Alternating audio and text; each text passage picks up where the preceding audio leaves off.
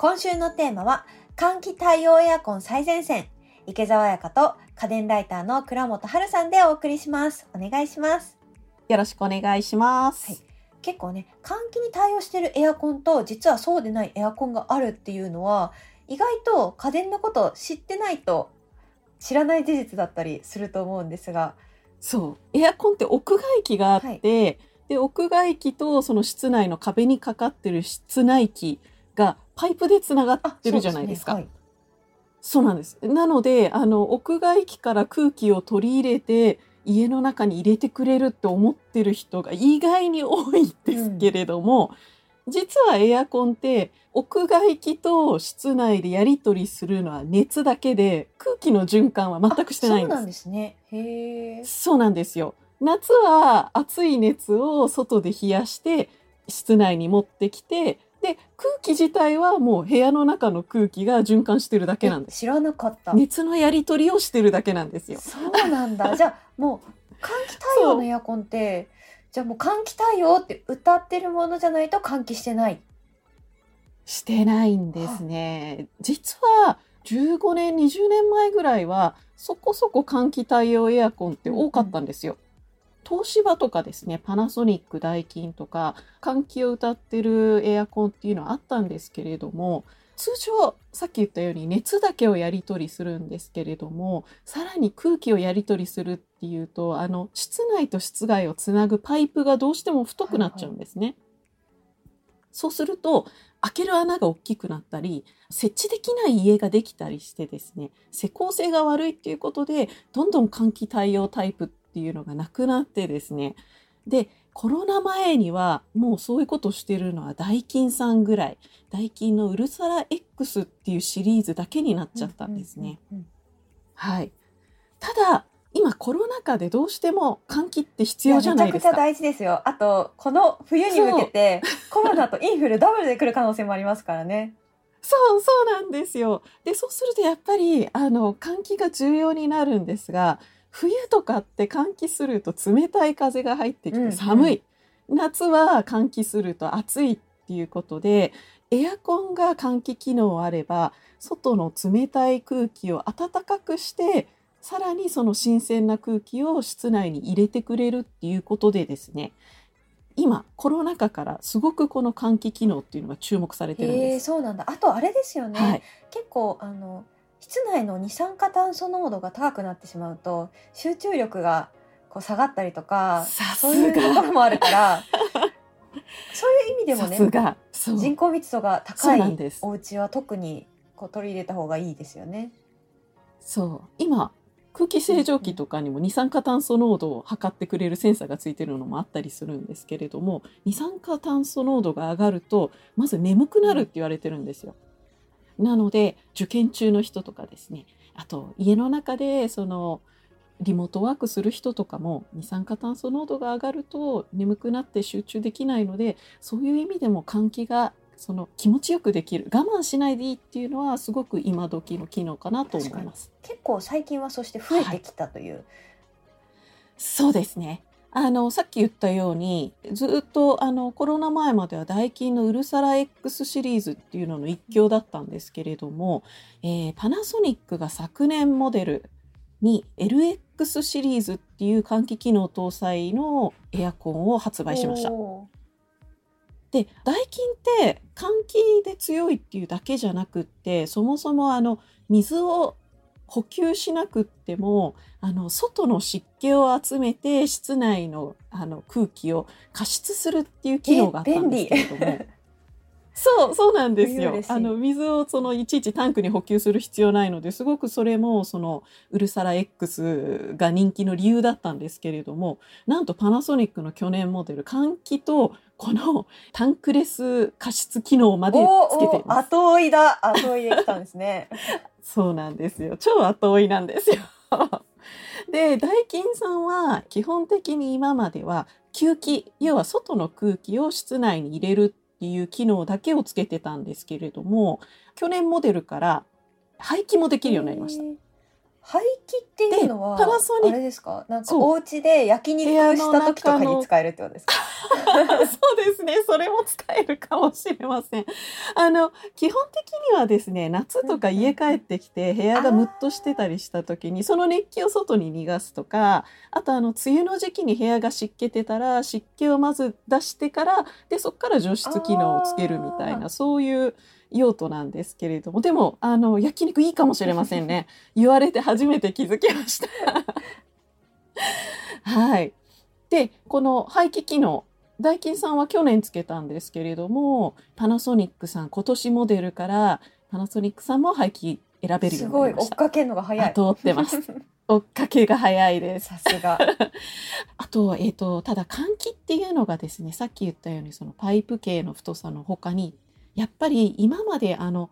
熱交換器って熱のやり取りをするって言ったんですけれど、これ冷媒っていう液体みたいなのをホースに通して、その冷媒の温度で熱のやり取りをしてたんですけれども、これにさらに空気が加わることでですね、空気用の専用ダクトが加わることで、このダクト内を風が通る音がですね、運転音として、ちょっと普通のエアコンよりうるさくなりがちなんですよ。で、多分これ結構うるさいっていう 文句が出たと思うんですけれども、今年モデルになってからですね、ダイキンさんもパナソニックさんもダクトの根元のところに、えー空気が通る道のマフラーをつけてですね、音を静かにすへるーモデルに今年からなりま嬉した。ね両メーカーとも。すごいはい。じゃあ同レベルになったってことですか？どっちもこれはね、並行して聞いてないから何とも言えないんですけれども、どちらも数割、去年モデルよりは静かになったって言ってますね。確かに他のエアコンよりも今までうるさかったので、この点に関してはすごく、去年モデルか今年モデルか悩んでるっていうんだったら、個人的にはリビングとかでテレビ見ながら使うんだったら今年モデルを押します。なるほど、はいありがとうございます。え、この二つってどう違うんですか？なんか同じ機能が同じだけついてるみたいな説明だったと思うんですけど。そう。まあ、基本的にタンクレス加湿と換気ができるっていう意味では一緒なんですけれども、えーパナソニックさんはやっぱりあれですね、ナノイーがやっぱり特徴で、ナノイーでエアコンの中をうんちゃんと掃除してくれるっていうほか、ナノイーを外に出すことで部屋の中の匂いを消したり、アレルゲンを無効化したりとかですね、花粉症の時期とかすごいありがたい話なんですけれども、カビの抑制をしてくれたりとか、まあ、攻める除湿除菌とかができるのはやっぱりパナソニックですね。で、ダイキンさんは特徴としては除湿機能がすごくよくできてます。なるほど。はい。嬉しいですね。あ、の、再熱除湿って言ってですね、除湿って要は冷房機能を使っているようなもんなんですよ。で、エアコンの中で熱交換器をすごくキンキンに冷やすことで結露を作って部屋の中の空気の水分を集めるんですけれども、つまり除湿をすると部屋の中が寒くなってしまう。で、あの、気温が低い時にですね、これ結構不愉快になるぐらい寒くなってしあ、まうの。で、各メーカーいろんなその寒い時は風の量を抑えたりとかいろいろやってるんですけれども風の量を抑えるとですねやっぱり今度は除湿性能が下がってしまう。例えばパナソニックとかは寒い時は熱交換器の一部だけ冷やして一部だけ結露させることで熱交換器全体を冷やすより部屋が冷えないみたいなやり方をやってるんですけれどもそうするとやっぱりあの除湿できる能力っていうのが落ちちゃうんですね。はい。で、一方、ダイキンの再熱除湿方式だとですね、熱交換器のほとんどをその除湿に使うんですけど、一部だけ温めます。なるほど。要は熱交換器のほとんどは冷房として使ってるんですけれども、冷房として使って冷えた風を一部の熱交換器で温め直してから外に出すっていう。面白い。そんな機能が。そうなんですよ。で、そうすると、まあ、除湿効率っていうのはほぼ下がらないんですけれども、出てくる風はほぼ室温以上になるっていうすごくあの除湿と快適性をバランスよく使える機能になります。でまあそういう機能って他のメーカーでもあるものはあるんですけれども再熱除湿ってまああの話を聞いたらわかると思うんですけれど電気代がちょっとかかっちゃうんですよ。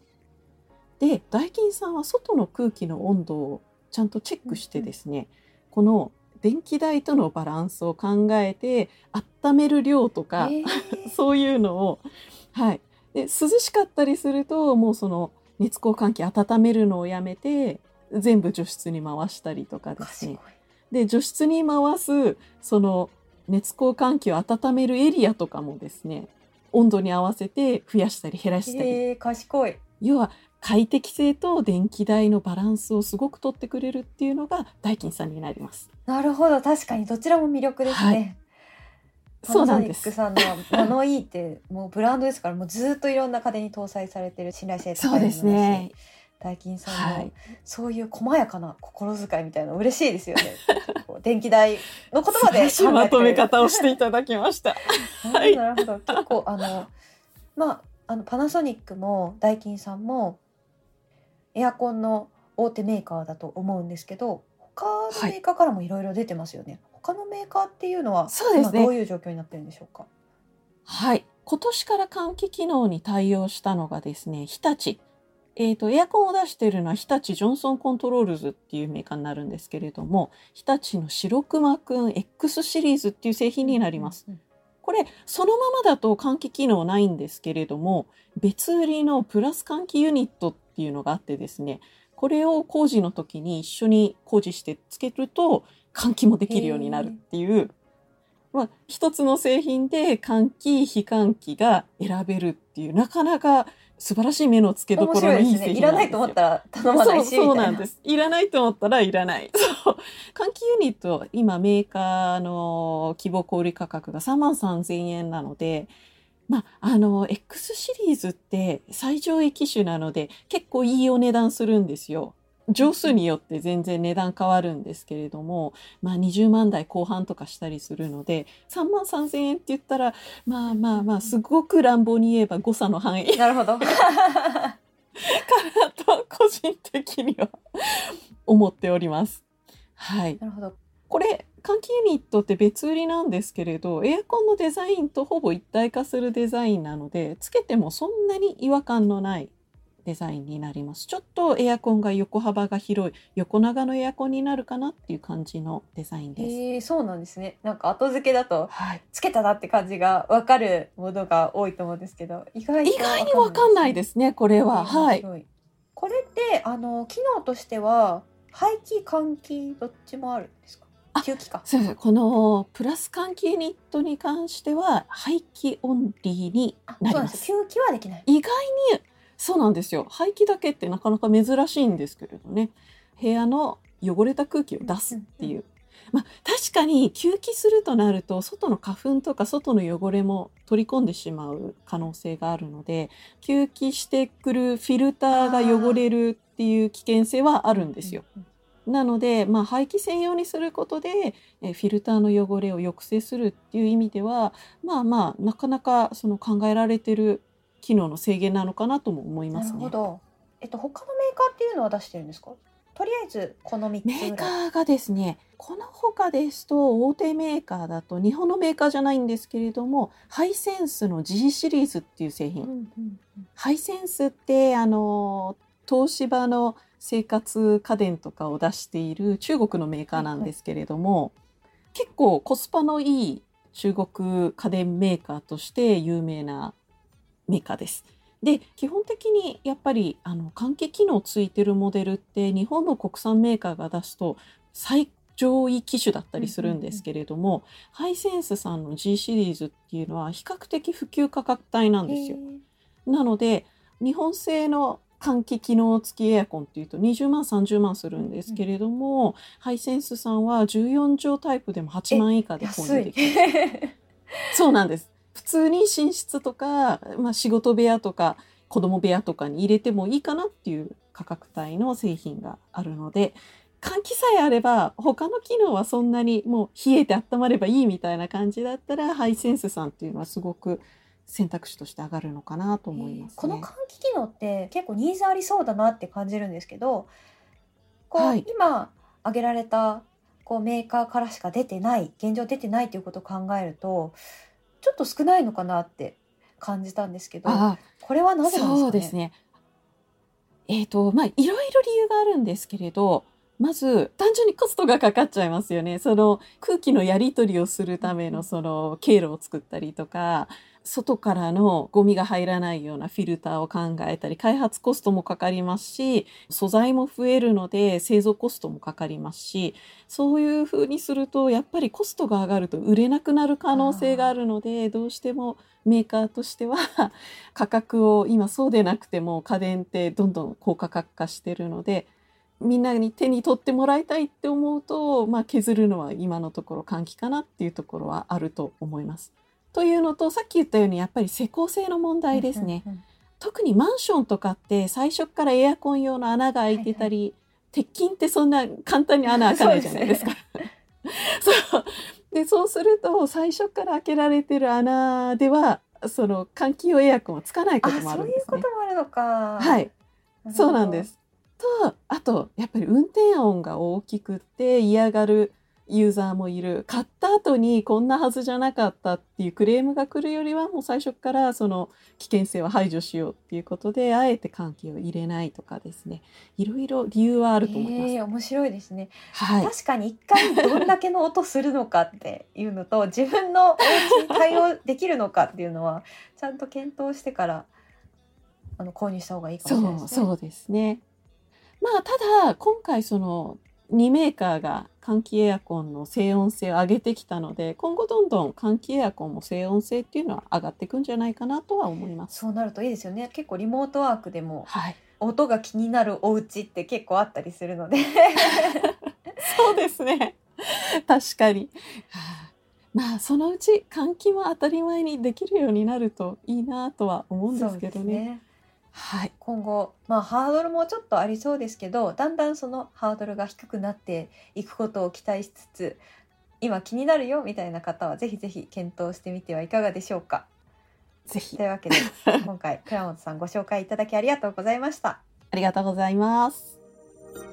今回は換気対応エアコン最前線というテーマでお送りしました。さて、家電最前線では番組への感想もお待ちしています。番組で紹介された家電を買ってみましたといった感想をツイッターでハッシュタグ家電最前線をつけてぜひぜひ投稿してみてください。そして番組のフォローもぜひお願いします。最新話が配信されるたびに通知を受け取れますので、聞き逃すことなく家電の最新情報をチェックすることができます。お聞きのポッドキャストアプリで家電最前線の登録をぜひお願いします。最後に番組からリスナーの皆さんへのプレゼントのお知らせです。11月のプレゼントは、シャープ149 5000円以下の高コスパ家電キッチン編でご紹介したレコルトのコードレスミニチョッパー RCP5 です。1名の方にプレゼントします。応募にはキーワードが必要です。今回のキーワードは、コードレスで簡単調理。お聞きのポッドキャストアプリの番組概要欄、または番組のホームページやツイッターのプレゼント応募リンクからご応募ください。締め切りは12月15日木曜日です。倉本さん、引き続きお願いします。よろしくお願いします。